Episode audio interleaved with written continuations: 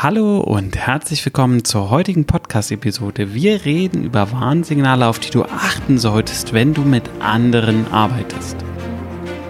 Herzlich willkommen im Podcast Challenger Strategien für Millionäre von Benjamin Michels. Benjamin ist strategischer Berater für Millionäre und dein Impulsgeber rund um Strategien, Mindset und Ziele für echten Erfolg und nachhaltiges Wachstum.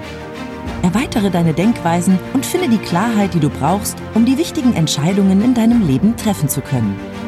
Benjamin zeigt dir, wie du deine eigene Strategie immer wieder neu ausrichtest und mit Kraft, Energie und Klarheit in die Umsetzung kommst.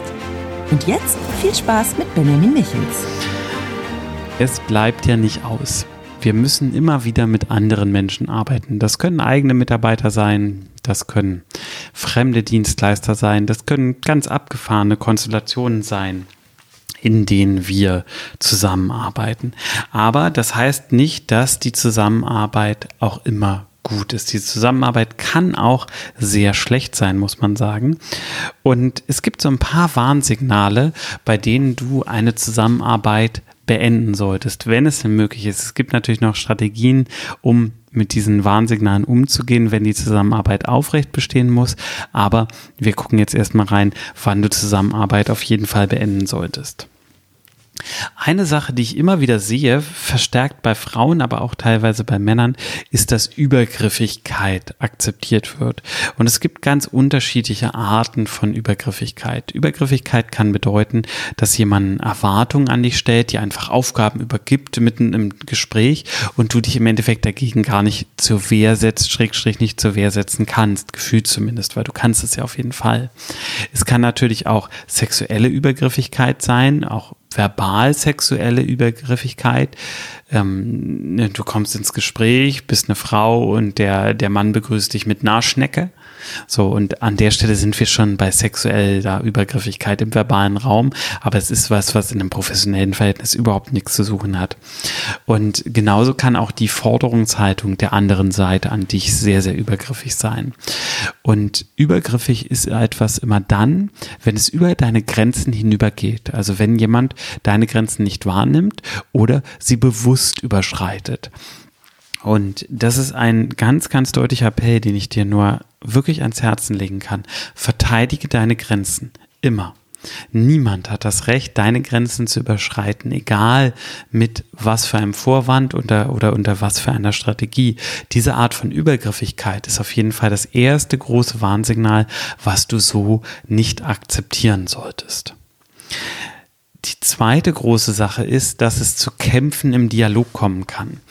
Das heißt, ähm, wir haben das manchmal, dass wir das Gefühl haben, boah, das ist immer ein Kampf, wenn ich mit dem rede. Und in dem Moment, wo du schon den Gedanken hast, weißt du, dass die Dialoge, die du hast, auf Kämpfen aufgebaut sind.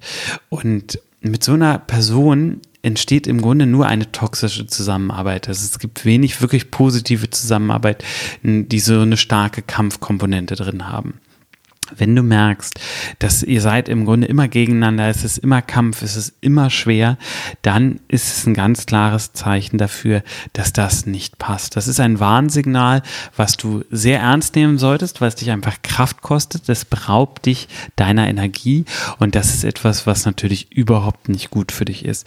Es bringt dich nicht weiter, wenn du Kämpfe im Dialog mit den Menschen hast.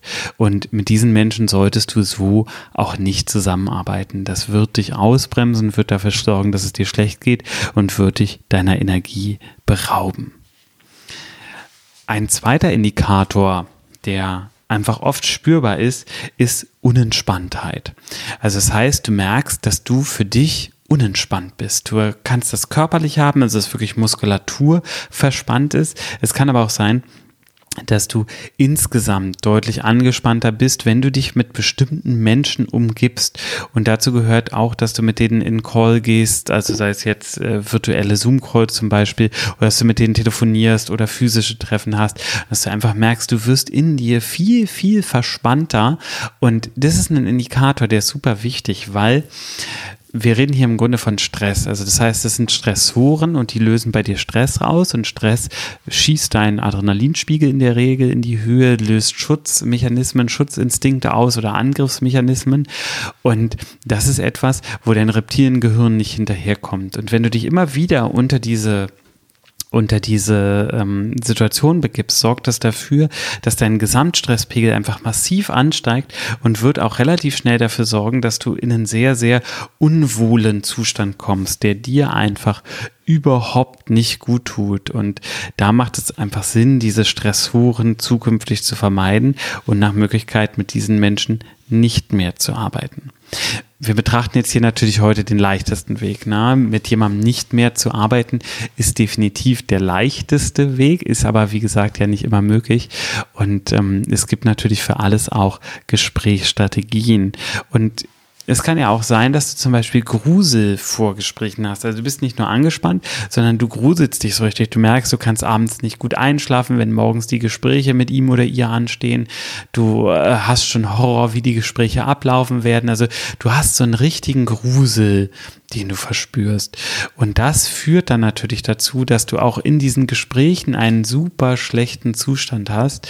Und dieser schlechte Zustand, der trägt sich dann auch in deiner Arbeit. Also das kostet dich ganz viel. Du musst hier eine Kosten-Nutzen-Rechnung machen und wirst feststellen, Mensch, ich gebe total viel auf, das kostet mich einfach viel, wenn ich mich so auf diesen Menschen einlasse in dem Moment. Ähm, ich grusel mich davor, ich möchte das nicht. Und ähm, dann heißt es ganz klar, Notreißleine ziehen, Projekt mit der Person beenden oder Zusammenarbeit beenden und dich mit besseren Menschen umgeben, die besser zu dir passen. So, jetzt hatte ich ja schon gesagt, das bezieht sich auf die Situation, wo du verlassen kannst, aber hm, die gibt es natürlich nicht immer, wobei man da unterscheiden muss. Also man muss schon unterscheiden, ob du die Situation wirklich absolut nicht verlassen kannst oder ob du nur das Gefühl hast, die Situation nicht verlassen zu können. Und da liegen, liegt ein sehr, sehr großer Unterschied dazwischen. Das eine entspricht ganz klar nicht dem anderen. Du kannst viele Situationen verlassen, auch wenn du das Gefühl hast, sie nicht verlassen zu können. Du brauchst nur die richtigen Strategien dafür. Und du kannst natürlich auch diese Sachen, die ich eben genannt habe, mit anderen Taktiken verändern. Übergriffigkeit kannst du zum Beispiel auch kontern und sehr deutlich aussprechen, sagen, du, ich möchte solche Aussagen nicht, du übertrittst hier eine Grenze bei mir. Trauen sich die meisten nicht. Habe ich in super wenigen Dialogen bisher erlebt, wo ich Übergriffigkeit gesehen habe, dass jemand wirklich so aktiv seine Grenzen verteidigt hat. Ähm, ich hatte das mal, dass mich jemand immer anfassen wollte und habe dann auch ganz deutlich gesagt, du, ich möchte nicht angefasst werden das möchte ich nicht, bitte hör auf damit. Und äh, da hat sich derjenige dann auch total ertappt gefühlt und hat auch aufgehört. Und deswegen ist es immer wert, die eigenen Grenzen zu verteidigen. Und auch wenn du Kämpfe zum Beispiel in Dialogen merkst, kannst du sagen, du, ich habe das Gefühl, dass wir ganz viel gegeneinander kämpfen. Ich finde das aber sehr anstrengend. Was für eine Variante können wir denn finden, wo wir mehr miteinander arbeiten? Das heißt, was machst du in dem Moment?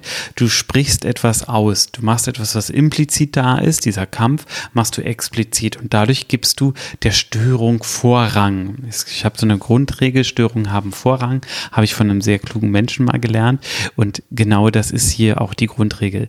Du hast diese Störung, du hast dieses Kampfgefühl und du gibst dem Vorrang, hebst es in den sichtbaren Raum, von dem unsichtbaren in den sichtbaren Raum und sagst, okay, wie können wir unsere Beziehung so verändern, dass diese Kämpfe nicht mehr stattfinden stattfinden.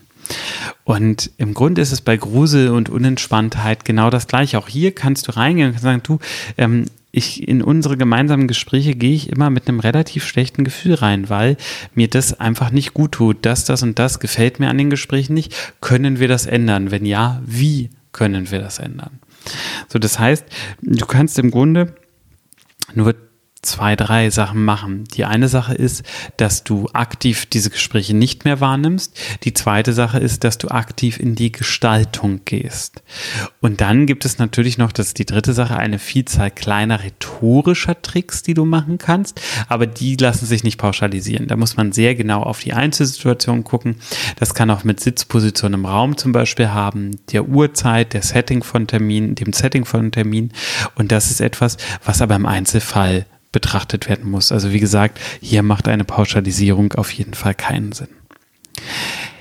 Ich hoffe, ich habe dir jetzt einen ganz guten Impuls gegeben. Wichtig ist, dass du für dich diese Warnsignale erkennst und dass du dann daraus Handlungen ableitest und die Dinge nicht einfach mit dir passieren lässt, sondern dein Leben da ganz aktiv gestaltest.